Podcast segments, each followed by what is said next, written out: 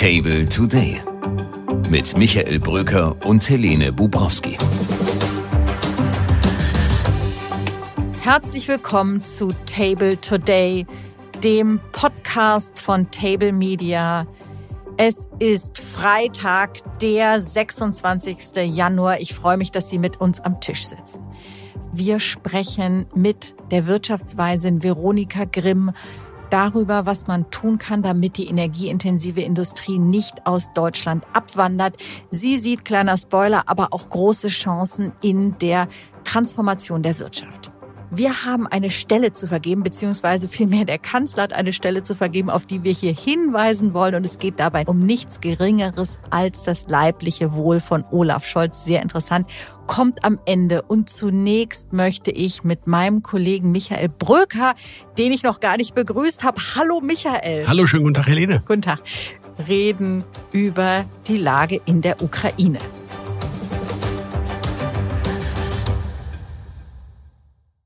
Michael, das Thema des Tages, das die Ukraine betrifft, das mit dem Krieg zu tun hat, der nun seit fast zwei Jahren tobt. Es geht um Deutschland und es geht wieder um die Frage der Zögerlichkeit Deutschlands bei den Waffenlieferungen. Ganz konkret geht es um Taurus-Marschflugkörper und ein Ringtausch, der nun die Lösung bringen soll für diesen Konflikt.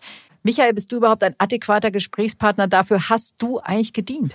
Nein, ich war Kriegsdienstverweigerer. Ich habe auch nur angelerntes Wissen. Kannst du uns trotzdem erklären, was Taurus-Marschflugkörper sind und was da jetzt geplant ist? Jedenfalls sind es eigentlich Raketen, die von einem Jet, also von einem Militärjet abgeschossen werden. 1,3 Tonnen schwere Geräte und sie können bis zu 500 Kilometer weit fliegen. Und das ist der Grund, warum Bundeskanzler Olaf Scholz sagt, das wäre ein Gamechanger in der Unterstützung der Ukraine, denn damit kann man wirklich problemlos auch größere russische Städte angreifen.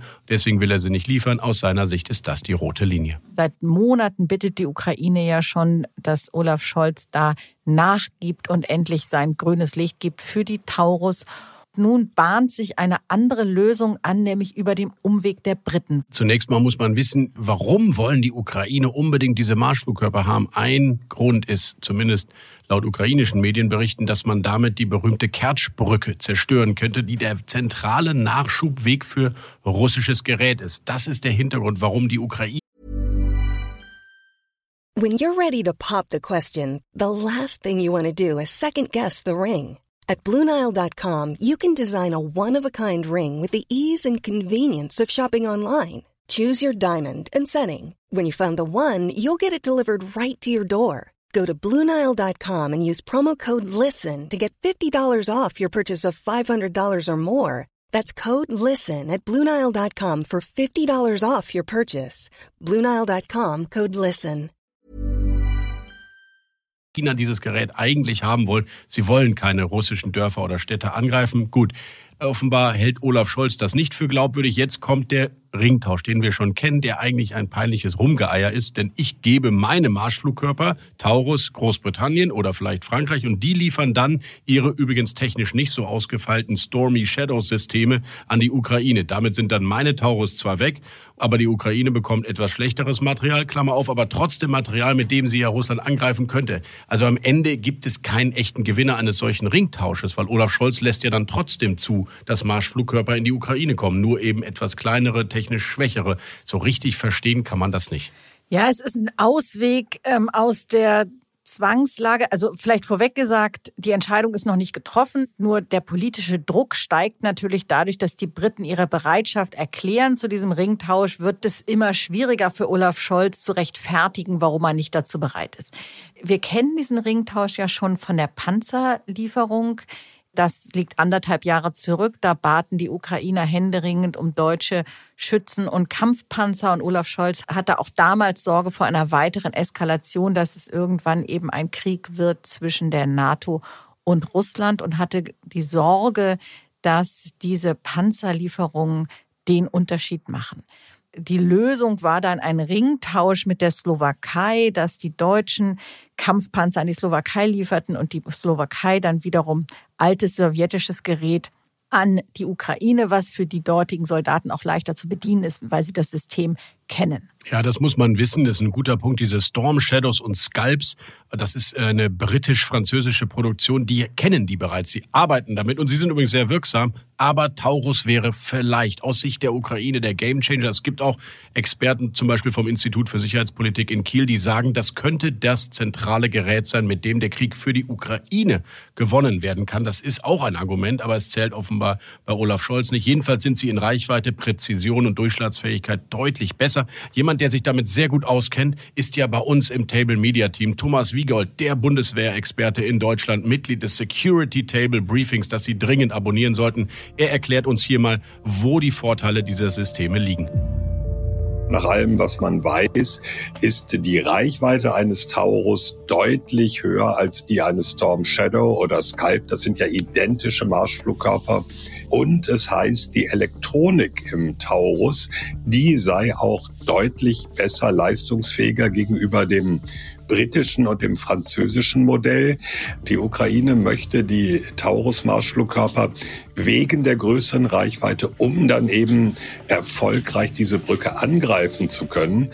In den vergangenen Monaten wurden ja mit Storm Shadow und äh, offensichtlich auch mit Scalp Ziele auf der Krim angegriffen, aber eben nicht diese Brücke, die außerhalb der Reichweite liegt. Dabei muss man auch berücksichtigen, diese Marschflugkörper fliegen ja nicht äh, im direkten Weg von A nach B.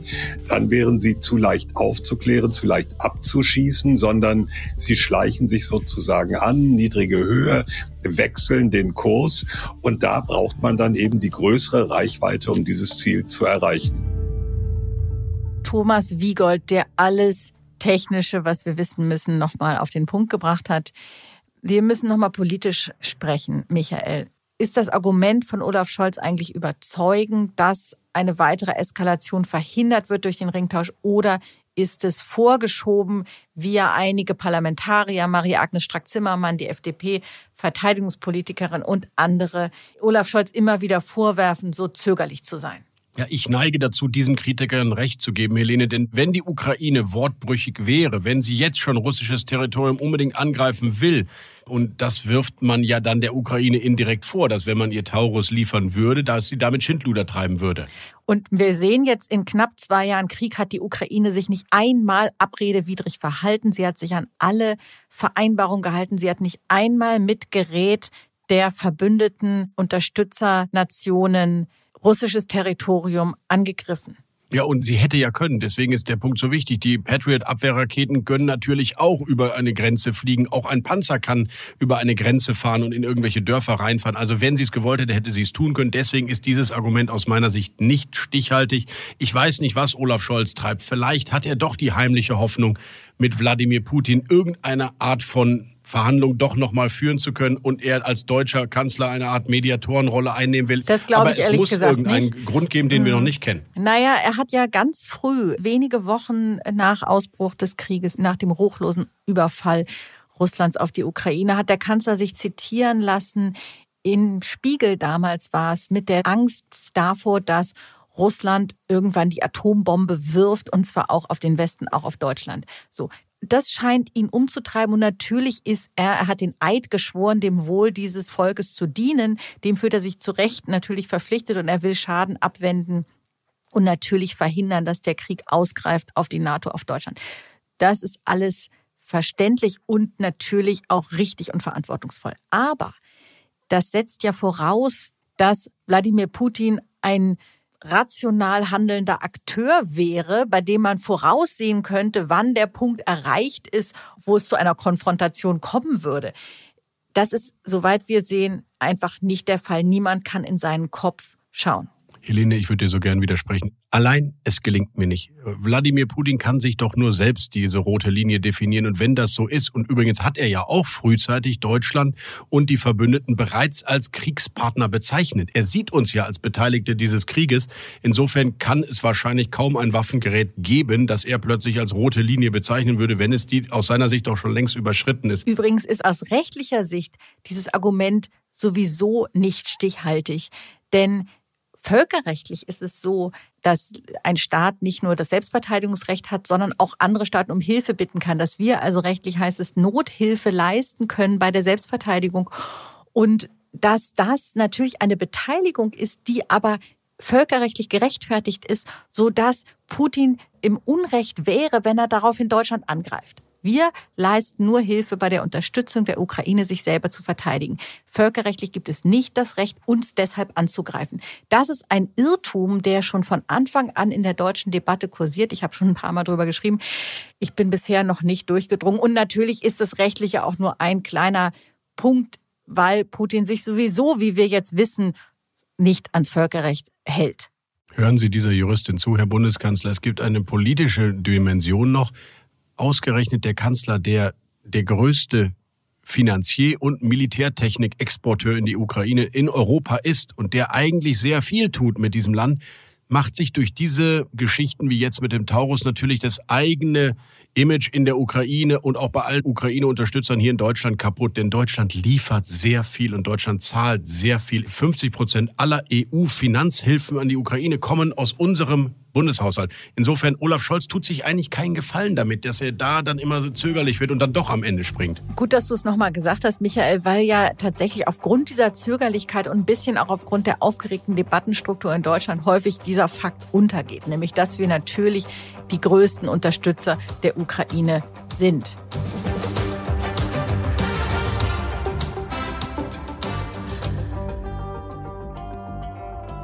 Jetzt freue ich mich, dass wir Veronika Grimm am Tisch von Table Media begrüßen, per Telefon. Veronika Grimm muss man eigentlich gar nicht vorstellen. Sie ist Wirtschaftsweise, sie ist Professorin für Volkswirtschaft an der Universität Erlangen-Nürnberg. Sie ist gefragte Expertin für alle wirtschafts- und insbesondere energiewirtschaftspolitischen Themen. Schön, dass Sie heute bei uns sind. Hallo, Frau Grimm. Hallo, Frau Bobrowski. Freut mich, dass ich hier bin. Die gemeingeläufige Analyse lautet, man ist aus allem Möglichen ausgestiegen, aus der Atomkraft, aus der Kohle und der Einstieg hat nicht so richtig geklappt. Teilen Sie dieses ziemlich vernichtende Urteil über die energiepolitische Vergangenheit?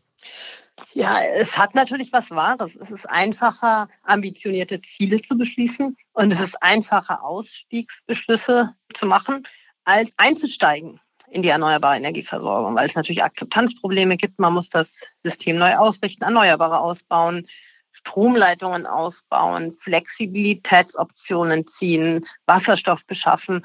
Und das ist natürlich alles aufwendig, teuer. Man muss viele Akteure an einen Tisch bringen. Ja, insofern tun wir uns damit schwerer als mit den Ausstiegsbeschlüssen. Und das beschreibt auch so ein bisschen die Lage, in der wir sind. Mhm. Trotzdem sehen Sie ja in der Transformation nicht nur Risiken und Gefahren, sondern natürlich auch eine große Chance für die deutsche Wirtschaft. Ist das richtig? Ja, und vor allen Dingen ist das Alternativszenario ja nicht, dass alles so bleibt, wie es ist, sondern das Alternativszenario ist, dass wir es nicht schaffen, den Klimaschutz tatsächlich ausreichend schnell voranzubringen. Und das wäre natürlich so, dass wir dann in vielen sehr, sehr weitreichenden Problemen stecken. Die deutsche Wirtschaft hat viele Kompetenzen, die es braucht, um diese neuen Wertschöpfungsketten aufzubauen. Und mit dem Umstieg auf eine klimaneutrale Wirtschaft ist es ja einerseits verbunden zu elektrifizieren. Der weniger häufig diskutierte Weg vor allen Dingen vom Volumen her, das notwendig ist, ist äh, der Weg der indirekten Sektorenkopplung über Wasserstoff, also dass ich aus erneuerbarem Strom Wasserstoff erzeuge und äh, den dann nutze, einerseits als Energieträger, aber auch als Grundstoff in der Industrie. Und da müssen wir definitiv noch viel schneller vorankommen, mhm. als wir das jetzt aktuell tun. Wie zukunftsträchtig ist eigentlich in Deutschland produzierter grüner Stahl. Ist das was, worüber man nachdenken soll? Ist es in Ihrer Sicht tatsächlich sinnvoll, die alten Hochöfen umstellen? Oder muss man im Sinne der internationalen Arbeitsteilung sagen, vielleicht ist Deutschland nicht nur aufgrund der Lohnkosten, sondern auch aufgrund der Energiekosten einfach schlicht in dieser Hinsicht nicht wettbewerbsfähig? Ja, zunächst mal beeilen wir uns ja, die Erneuerbaren auszubauen. Wir haben ambitionierte Ziele, wollen 80 Prozent 2030 äh, in der Stromversorgung erneuerbar darstellen. Das dürfte auch gelingen, glaube ich. Was natürlich immer damit zusammenhängt, wie hoch ist denn die Nachfrage? Und grünen Stahl macht man ja nicht direkt aus Strom. Jedenfalls ist das nicht der Plan, sondern der Plan ist, grünen Stahl mit Hilfe von Wasserstoff zu erzeugen. Und ähm, um diesen Wasserstoff herzustellen, braucht es nochmal sehr, sehr viel Strom. Wenn wir das alles in der Europäischen Union machen, erzeugen wir eine Nachfrage nach Strom, dann würde der Strompreis für alle höher werden. Mhm. Das ist ein Argument dafür, den Wasserstoff in großen Volumina zu importieren aus Regionen weltweit, in denen die Rahmenbedingungen besser sind, wo nämlich die Nachfrage nach Strom niedrig ist ein großes Potenzial für erneuerbare Energien herrscht. Können Sie mal ein paar Beispiele nennen? Zum Beispiel in Brasilien, in Chile, in Namibia, in Australien, in Nordafrika. Und wenn man das tut, erhöht man eben nicht so stark die Stromnachfrage in der Europäischen Union, hat niedrigere Strompreise, als wenn man das alles in der Europäischen Union produzieren würde und hat eben auch eine Versorgung für die energieintensive Industrie, die dann eben auf der Basis von klimaneutralen Energieträgern produzieren könnte. Das hat dann den Vorteil nicht nur für die Stahlindustrie, sondern auch zum Beispiel für die Chemieindustrie, dass wir die komplexen Wertschöpfungsketten, bei denen wir ja wirklich zu Recht befürchten, dass die abwandern und uns die industrielle Basis da äh, wegbricht, dass wir diese komplexen Wertschöpfungsketten halten können. Wo Sie auch die Bundesregierung beraten.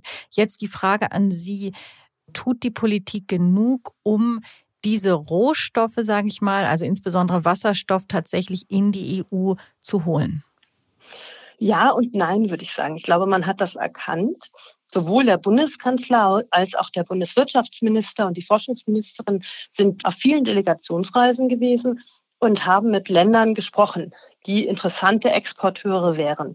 Es gibt auch verschiedene Vorhaben, wo äh, so ein Memorandum of Understanding unterzeichnet wurde und wo man vorhat, gemeinsam in diese Richtung zu kooperieren. Aber man müsste jetzt natürlich tatsächlich langlaufende Verträge abschließen. Also eigentlich muss, was jetzt passieren muss, ist, dass mit viel Geld unterlegt, auch staatlichem Geld, ähm, langfristige Verträge abgeschlossen werden für den Bezug äh, von Wasserstoff, weil zu Beginn werden die Beschaffungskosten, wenn ich weltweit diese Verträge abschließe und ausschreibe, möglichst wettbewerblich, ähm, werden die Beschaffungskosten erstmal viel höher sein als das, was an Zahlungsbereitschaft existiert von den Abnehmern in Europa. Mhm. Und diese Differenzkosten zwischen den Beschaffungskosten, die zunächst vereinbart werden müssen, und den Zahlungsbereitschaften der Unternehmen in Europa, diese Differenzkosten muss zu Beginn der Staat tragen. Und das werden doch äh, mittlere bis hohe zweistellige Milliardenbeträge sein, die man da braucht in Europa, um das ins Laufen zu bringen. Das, was bisher getan wird in die Richtung Transformation, sind eher Klimaschutzverträge, einzelne Hilfen für bestimmte Unternehmen, der Industriestrompreis. Sind das aus Ihrer Sicht sinnvolle Instrumente, zumindest mal zur Überbrückung, bis man, was ja noch dauert, an dem Punkt ist, diese langfristige Zusammenarbeit, diesen Import der Rohstoffe von Wasserstoff nach Europa zu holen? Ja, ich würde auf jeden Fall denken, dass es wichtig ist, diesen Import auf sehr großer Skala, also sehr großer Mengen loszutreten. Dass klar ist, äh, was ist denn das Zielbild? Was ist denn das Szenario, mit dem wir in den 2030er Jahren dann irgendwann rechnen können. Wenn man abschätzen kann, in welchem Volumina möchte man denn dann die Importe realisieren und kommt man dann auch dahin, die Verträge zu schließen und dann auf Basis dieser Verträge dann auch entsprechend die Anlagen aufzubauen. Das dauert ja alles seine Zeit. Man muss ja große Windparks, Elektrolyseanlagen, die ganzen Logistikoptionen, Hafenanlagen, das muss ja alles noch entstehen. Dann kann es natürlich sinnvoll sein, eine Brücke zu bauen für Unternehmen, die dann perspektivisch eine Zukunft in Europa haben, weil sie wissen, wir können uns dann auch mit klimaneutraler Energie versorgen. Klar ist aber natürlich jedenfalls, dass die Dinge teurer werden, weil wir nicht mehr die billige Energie aus Russland beziehen können, die ja auch einer der Gründe war für den Erfolg der deutschen Wirtschaft. So wird man sagen können. Jetzt muss man die Lehre ziehen aus der Zeitenwende beziehungsweise die Zeitenwende auf die Wirtschaft übertragen. Und geht das denn überhaupt in Anbetracht der Schuldenbremse? Was sagen Sie dazu? Ja, ich würde denken, äh, die Schuldenbremse hier für alles verantwortlich zu machen, das ist ein bisschen kurz gedacht. Also ich glaube, das geht durchaus, dass man im Rahmen der Schuldenbremse zumindest unter Beachtung der fiskalischen Tragfähigkeit agiert. Und äh, letztlich ist es auch sehr wichtig, dass wir uns auch fiskalisch nachhaltig aufstellen, weil wenn wir jetzt sagen würden, das ist uns alles egal, wir können ja dafür Schulden machen, wie wir wollen und dann vielleicht das Geld nicht mal zielgerichtet, zukunftsorientiert ausgeben, dann kann es eben schnell sein, dass wir in Tragfähigkeitsprobleme bei den Staatsschulden reinlaufen und dann uns mit ganz anderen Herausforderungen umschlagen müssen als äh, mit einer zukünftigen klimaneutralen Energieversorgung. Also ich glaube nicht, dass man hier die Schuldenbremse verantwortlich machen sollte. Die Mittel, die man braucht, um das zu initiieren, die könnte man auf den Tisch legen, wenn man zum Beispiel auf einzelwirtschaftliche Förderung im bestimmten Umfang äh, verzichtet oder mehr mit äh, CO2-Bepreisung arbeitet und dadurch mehr Spielräume hat, auch äh, staatliche Subventionen zu nutzen, um eben die in einen Hochlauf der Wasserstoffimporte zu investieren. Und die Kooperation mit Ländern weltweit, die man dafür anstoßen muss, bringen ja sowohl Europa als auch diesen Ländern viele Chancen, also Technologietransfer, äh, mögliche Versorgung mit grüner Energie in den Ländern, Arbeitsplätze dort, Einnahmen, die dann wieder möglicherweise Handelsbeziehungen äh, anstoßen können. Also da sind viele Potenziale zu heben, die Europa auch gut tun würden, weil man möchte ja weniger einseitig abhängig werden, zum Beispiel von China mhm. und äh, mehr Offenheit in die Welt der demokratischen Staaten zeigen. Und das wäre natürlich eine super Gelegenheit, das beim Hochlauf des globalen Energiehandels klimaneutraler Energieträger dann zu initiieren. Mhm. Nun ist ja in der deutschen politischen Debatte häufig das Argument zu hören, wir könnten uns das alles sparen, diesen ganzen Aufwand, diese ganzen Kosten, wenn wir, wie das in der Vergangenheit der Fall war, die Atomenergie wieder zurückholen und ausbauen, wie das andere europäische Staaten tun. Da gibt es andere Probleme mit der Endlagerung, aber jedenfalls was die Klimafrage angeht, ist sie natürlich längst nicht so schädlich wie die Kohleverstromung. Wie sehen Sie das? Ja, es gibt viele auch sehr ernstzunehmende Wissenschaftler, die mittlerweile sagen, naja, das war schon ein Fehler, aus der Atomenergie auszusteigen. Jetzt ist die Frage, ob es in Deutschland zielführend ist, sich in dem Bereich zu verkämpfen. Da bin ich mir gar nicht so sicher, weil wir natürlich als Gesellschaft auch gespalten sind. Ähm, aber was man jetzt schon ganz klar sagen muss, ist, dass wir auf europäischer Ebene wirklich die unterschiedlichen Transformationspfade, also auch die Transformationspfade der Länder, die auf Atomenergie setzen, die sollten wir ganz klar unterstützen, weil das natürlich eine Diversität in der Energieversorgung sicherstellt, die uns in Europa einfach in die Lage versetzt, resilienter zu werden, weil wir einfach verschiedene Quellen haben, die wir anzapfen können. Deutschland wird sehr stark auf der Basis von erneuerbaren äh, Gaskraftwerken, die dann mit Wasserstoff betrieben wird und Unmengen an Wasserstoffimporten arbeiten. Auf der anderen Seite gibt es dann Länder, die Atomkraft ausbauen. Und das alles zusammen führt natürlich dazu, dass wir am Ende günstig uns mit Energie versorgen können. Und da dürfen wir uns nicht gegenseitig im Weg stehen. Ich glaube, das wäre sehr wenig förderlich. Und äh, auf deutscher Seite muss man da sagen, Länder unterstützen, die auf die Atomenergie setzen, denen keine Knüppel in den Weg werfen. Und auf Seiten der anderen Länder muss man sagen, naja, äh, dass sie eben auch den deutschen Transformationspfad unterstützen sollten. Und gerade wenn Deutschland jetzt äh, sehr viel Wasserstoff und darauf basierende Energieträger braucht, um seine Industrie zu transformieren, dann ist das natürlich auch ein Vorhaben, das man ideal europäisch vorantreiben könnte und wo man als Europäische Union sich gut aufstellen könnte und dann am Ende natürlich Deutschland umfangreich profitieren würde, weil wir besonders viele Industrien haben, die dann von diesen Wasserstoffimporten profitieren würden. Frau Grimm, vielen Dank. Sie warnen und mahnen und zugleich weisen Sie den Weg in eine Zukunft, die gut aussieht. Das freut mich. Wir versuchen hier auch im Podcast nicht immer die Dinge schlecht zu reden, sondern auch über Chancen zu sprechen. Vielen Dank, dass Sie bei uns waren. Ja, ich danke Ihnen.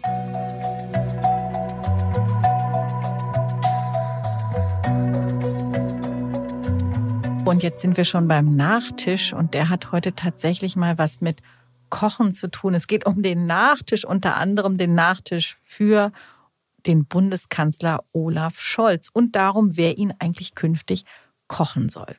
Das Bundeskanzleramt hat eine Stelle ausgeschrieben für den künftigen Koch, die Köchin von Olaf Scholz. Es geht um eine Elternzeitvertretung bis zum Ende mutmaßlich des Jahres 2025. Aber wer weiß, wer diese Stelle bekommt, hat vielleicht schon mal einen Fuß in der Tür.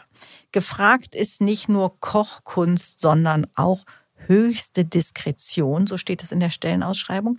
Man kann es sich vorstellen und dann heißt es ferner ein Satz, der Fragen aufwirft. Die Küche und der Servicebereich sind direkt im Büro des Bundeskanzlers angesiedelt. Ich war schon mal in diesem Büro und habe dort keine Küche gesehen. Gemeint ist wahrscheinlich weniger die räumliche Ansiedlung als das organisatorische Aufhängen, also die Frage der Hierarchie.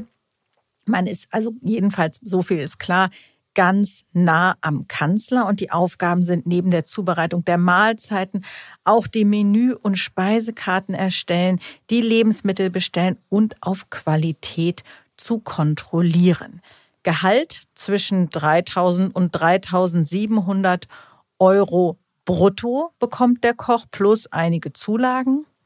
Man soll unglaublich flexibel sein, denn man hat schon mal gehört, dass der eine oder andere Koalitionsausschuss auch bis spät in die Nacht, bis zum frühen Morgen geht und dann nachts noch Frikadellen und Kartoffelsalat angeliefert werden müssen. Von unserer Seite aus legen wir natürlich diese Stelle allen Arbeitssuchenden warm ans Herz und freuen uns, wenn dann mal berichtet wird, was der Kanzler eigentlich am liebsten zum Nachtisch isst. Schön, dass Sie heute bei uns am Tisch waren. Wir hoffen, es hat Ihnen gefallen. Wenn nicht, schreiben Sie doch einfach eine Mail an chefredaktion.table.media. Und wenn es Ihnen gefallen hat, erzählen Sie Ihren Kolleginnen und Kollegen und Ihren Freunden von diesem Podcast. Heute ist Freitag und deshalb sind wir morgen nicht wieder für Sie da, sondern erst wieder am kommenden Montag. Dann übergebe ich wieder an meinen Kollegen Michael Bröker. Ich wünsche Ihnen allen ein schönes Wochenende. Ruhen Sie sich aus. Wenn Sie mögen, schauen Sie in unsere Angebote von Table Media rein. Machen Sie sich schlau darüber, was unsere Kolleginnen und Kollegen alles so zusammentragen. Ich freue mich, wenn Sie nächste Woche wieder einschalten. Bis dahin machen Sie es gut. Ihre Helene Bubrowski. Table Today mit Michael Bröker und Helene Bubrowski.